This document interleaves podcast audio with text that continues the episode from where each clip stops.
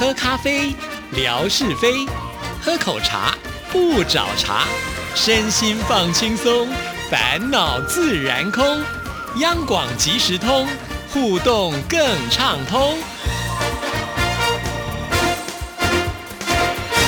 亲爱的听众朋友，大家好，欢迎收听今天的央广即时通，我是韩志毅。今天节目首播的时间是九月三十号，哇，这个九月呢最后一天也要过完了，马上就进入到了二零一九年最后三个月的时间，真的日子是飞快的。那今天呢刚好也是金钟奖颁奖典礼后的第一天，要跟大家来做节目的时刻啊。也许听众朋友呢会希望能够在今天节目当中听到相关于金金钟奖的颁奖典礼的状况啊，也很想呢，就是呃分享，就是央广得奖的喜悦哈。听众朋友也都知道，我们节目是预录的，但是呢，志毅呢今天要当谈半仙呢，大胆的跟大家预测，我们央广一定会有人得奖哈。我之所以可以这么的大胆呢，就是因为我其实对我们央广的节目是非常有信心的，尤其在呃入围名单公布之后呢，我们电台的董事长、总台长呢也特别呃举办了。一个参会啊，宴请这些入围者。那当天大家在吃饭的时候呢，也都有分享，大家是用什么样的方式来做节目啊？其实我听了以后都觉得非常的感动。真的听众朋友太幸运了，能够听到这些精彩的节目。大家都是卯足了劲，很认真的对待自己的工作，希望带给听众朋友就是一个有温度的广播节目啊。再加上呢，自己也有听这些呃主持人他们所做的节目，我都觉得好棒，会很吸引我想。想要继续的听下去啊！其实，在做今天这集节目的时候，我在之前就有很多很多的想法哈，因为毕竟呢，志毅也是一个入围者哈。所以我要来做这期节目的时候，心态也必须要做一些调整哈。如果呢真的没有得奖，你说完全没有失落感，那是不太可能的一件事情啊。尤其这几年来呢，呃，我可以说是有很多这样的一个经验了。在上一次得奖到现在这当中呢，大大概经历了五年的时间啊。呃，就是每一年也都有来参加比赛，我总共入围了有七项哈，但是呢都没有办法能够上台去领奖。其实那个心里面是蛮纠结的，就说哎，其实评审明明应该也是肯定了我的作品啊，也许是我的运气没有这么的好，或者是呢我还有一些需要改进的地方，所以就是敲不响那个钟啊，就觉得有点扼腕哈。但是我就必须要很快的去调试我的心情啊，因为呢在央广即时通的节目是对所有的听。众朋友啊，虽然自己没有得奖，但是不能够就假装呢没有看到别人得奖嘛哈。别人得奖，我们还是非常的开心，呃，会邀请他来到我们节目当中，为听众朋友来分享他们的喜悦啊。所以呢，其实我的角色呢，真的比较特别啊。这让我想到了，就是广播金钟奖在颁奖典礼之前呢，当然还有一个公布入围名单的记者会。那其实每一次呢，我们电台也都会组成啦啦队哈，去为自己电台的这些。参赛的节目来加油啊！但是呢，很少会看到，就是呢，你有去比赛的这些主持人到现场去，不知道听众朋友有没有发现啊？为什么会这样呢？其实。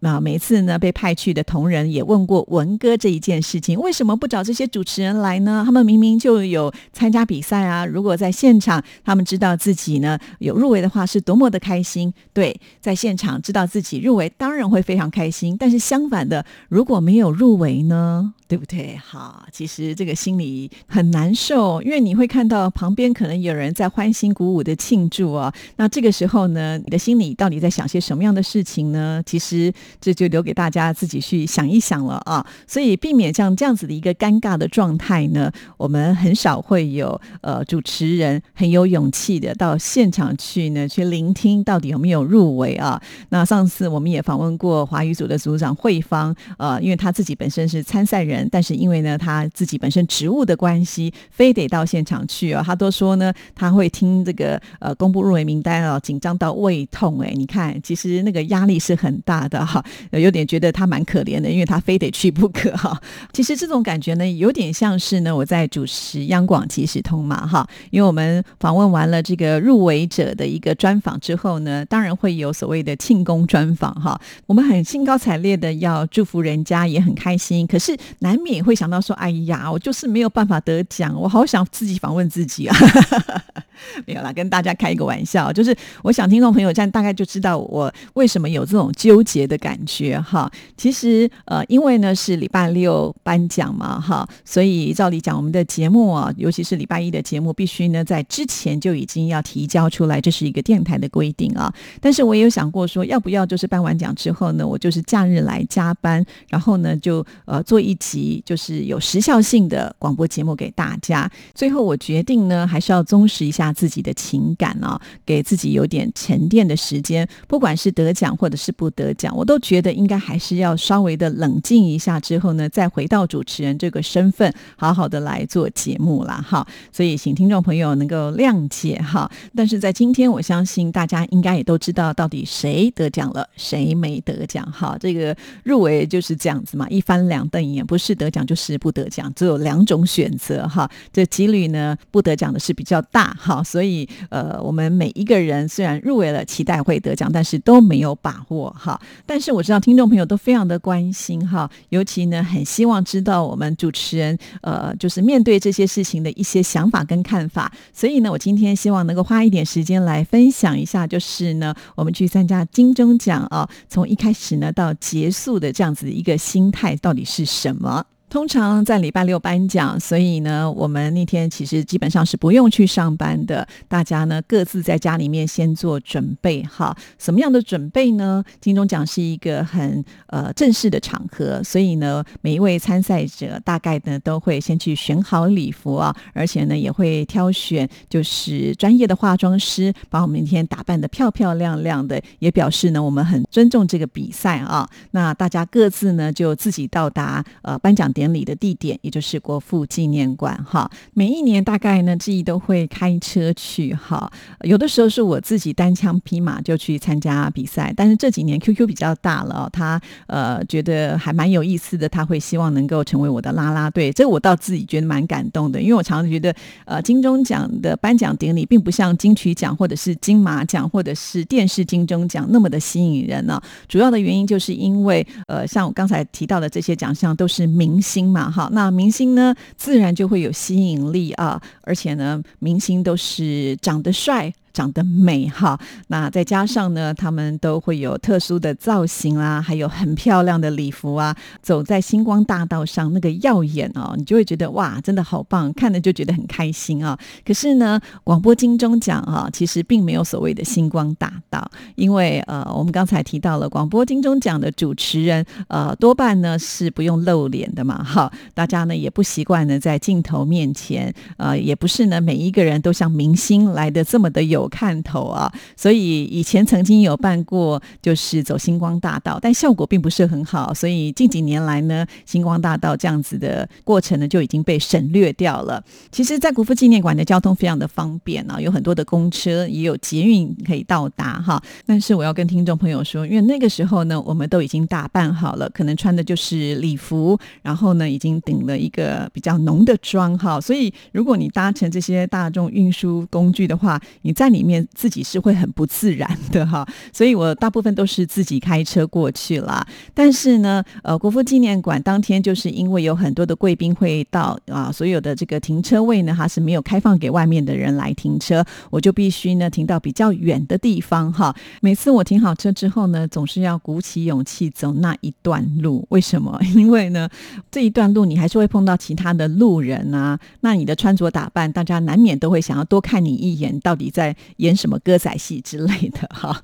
还有啊，以前年轻的时候，我真的就可以为了礼服穿的这个高的不得了的高跟鞋啊，呃，从停车场呢走到了国父纪念馆。但是后来我就发现呢，这高跟鞋真的不是拿来走路的，它只是拿来亮相的，走起路来真的是非常折磨人啊。现在我放聪明了，所以我通常呢都会先穿的比较舒服的鞋子。把高跟鞋带在身边，然后呢，到了快进会场之前呢，再把它换上去哈。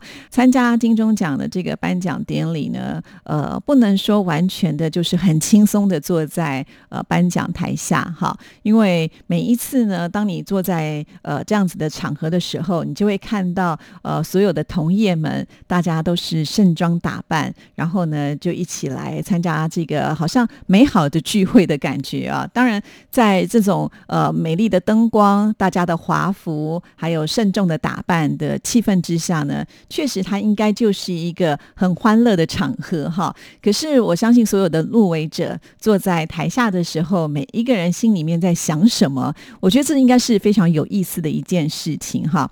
那我就把我个人的一些经验分享给所有的听众朋友啊，呃，就是因为呢，每一次我们到这个会场的时候呢，呃，在央广会有一个习惯，我们会相约大概在六点半的时候吧，会在国父纪念馆的呃阶梯上呢，大家来拍一个大合照啊。那董事长也会带领我们电台的长官们，呃，给我们所有的入围者来加油打气哈。我想很多人都看过我们电台这个大合照了，但是啊，说实在，我觉得每次这个大合照的这个产生的效果没有非常的好，因为我们是在户外嘛。那金钟奖的颁奖典礼是在晚上七点钟，那我们是六点半的时刻，其实那时候天色已经暗了，所以呢，拍摄出来的这个效果呢，我想可能没有办法把大家的美呢给完全的展现出来哈。不过这样子也好啦哈，呃，就是如果大家觉得不美，我们就怪那个天色不好好了哈。好，那拍完照之后，大家就会陆续的去找自己的座位啊。其实这个座位呢也有玄机的，如果呢你的座位刚好就是被排在走道上的话，据说好像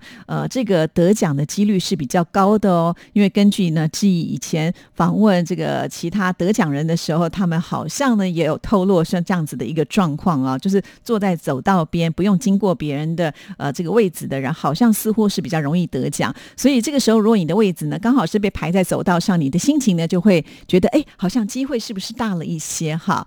好，当这个呃入围者坐下来之后呢，每个椅子上面他会放一本就是金钟奖的这个手册啊，手册里面呢会有节目表哈，还有呢每一个人就是入围者的节目的简介，另外呢就是评审的评语。哇，这个评语其实对入围者来讲呢也是非常非常的重要啊，因为呢我们也根据过往的一些经验会发现，只要这个评语写的最长的话，通常呢他呃就是会去上台领奖的机会就比较。高啊，当然它不是百分之百哈，我们只是做了一个有趣味的统计啊。其实，在典礼开始之前呢，这个现场是非常非常的热闹，很多人呢都会抢着要来拍照啊。当时呢，也会有很多的媒体。那通常媒体呢，也都会比较聚集在所谓的名人的身上，会在他们旁边呢不断的拍照拍照啊。什么样的名人？比方说像我们电台的这个流氓阿德，他既是歌手的身份哈，所以他有知名度啊，因此呢，可能呃，他这个镜头呢。就会比较多一点点，这个时候你就会想说，啊，你都是拍他都不拍我哈，那心里想最好的报复方法呢，就是等一下我上台去领奖哈，你就非得拍我不可了。虽然心里是这样想，但是也不一定有机会能够上去。毕竟呢，不管是媒体或者是我们自己本身呢，都不知道到底最后呢会奖落谁家，一定是等到那个颁奖人他揭开那个信封的时候才会知道。这个部分呢，我个人是有经验的，因为我曾经在很多年前也担任过颁奖人的工作。哈，呃，其实我们在后台的时候呢，呃，这个工作人员会给我们一个信封哈，可是那个信封它是粘得很紧的，所以你也没有机会可以偷看。好，一定是呢到了台上呢，你就会把它呃打开来。其实，在台上颁奖的时候，那个心情也是很紧张，虽然不是自己的奖项，你都会跟着一起紧张起来啊。所以那个氛围真的是蛮特别的。好，那我们刚才不是提到说评审给我们的评语非常的重要，对不对？所以呢，每一位呢就是入围者坐下来的时候。后一定会紧盯着看那本手册，因为你不仅要看你自己的，你也要看你的对手哈。那看完对手之后呢，你就会开始关心你的同事，然后看看他们的评语是什么，他们有没有机会能够上台去领奖。但是说实在啊，呃，你可以很仔细的看这个手册的时间也不太多，你必须要抓一些空档。为什么呢？因为颁奖典礼呢，它总是会有一些灯光上的设计啊。当呃主要的画面是呈现在呃就是舞台上的话，其实我们就是入围者所坐的地方呢，灯是暗的。灯是暗的情况之下，其实你是看不到里面的内容是什么的。所以有的时候你都要借由舞台上的灯光呢，想尽办法想仔细的看一下到底这个内容是什么。要不然的话，就是可。能等到这个直播的广告时间的时候，他们就会把观众席，就是入围者坐的地方的灯打开哈。那这个时候呢，大家又开始啊看一看这个到底内容写了些什么东西哈。那其实我们在颁奖的时候总是会有一些表演节目。其实我相信很多的呃入围者呢，并没有那么多的心思去真正的欣赏这些节目内容，因为心情应该都还是紧张的吧。比方说，呃，等一下上台了，我要说些什么样的感谢的话？虽然也许大家在家里面早就已经准备好了，更何况是广播人，每一个人都是能言善道的。照理讲，应该是到了台上拿了麦克风可以侃侃而谈。但是啊，人在这个紧张的时刻下，或者是兴奋的状态下，总是呢会有很多的小插曲。我们看过很多啊，就是呃，因为太兴奋上台呢，几乎呢说不出话来哈，或者是语无伦次啦，甚或是呢该感谢的并没有感谢到，那事后呢想要来补救的，都会有这样子的画面出现，所以很有趣，因为这就是非常真实的一种情绪上的表现啊。通常呢，这个奖项的安排的顺序啊，像流行音乐啦、综合节目这些都会比较放在后面一点点。比方说像广播剧啦，或者是儿童节目啦，或者是单元节目奖，通常都会放在比较前面啊。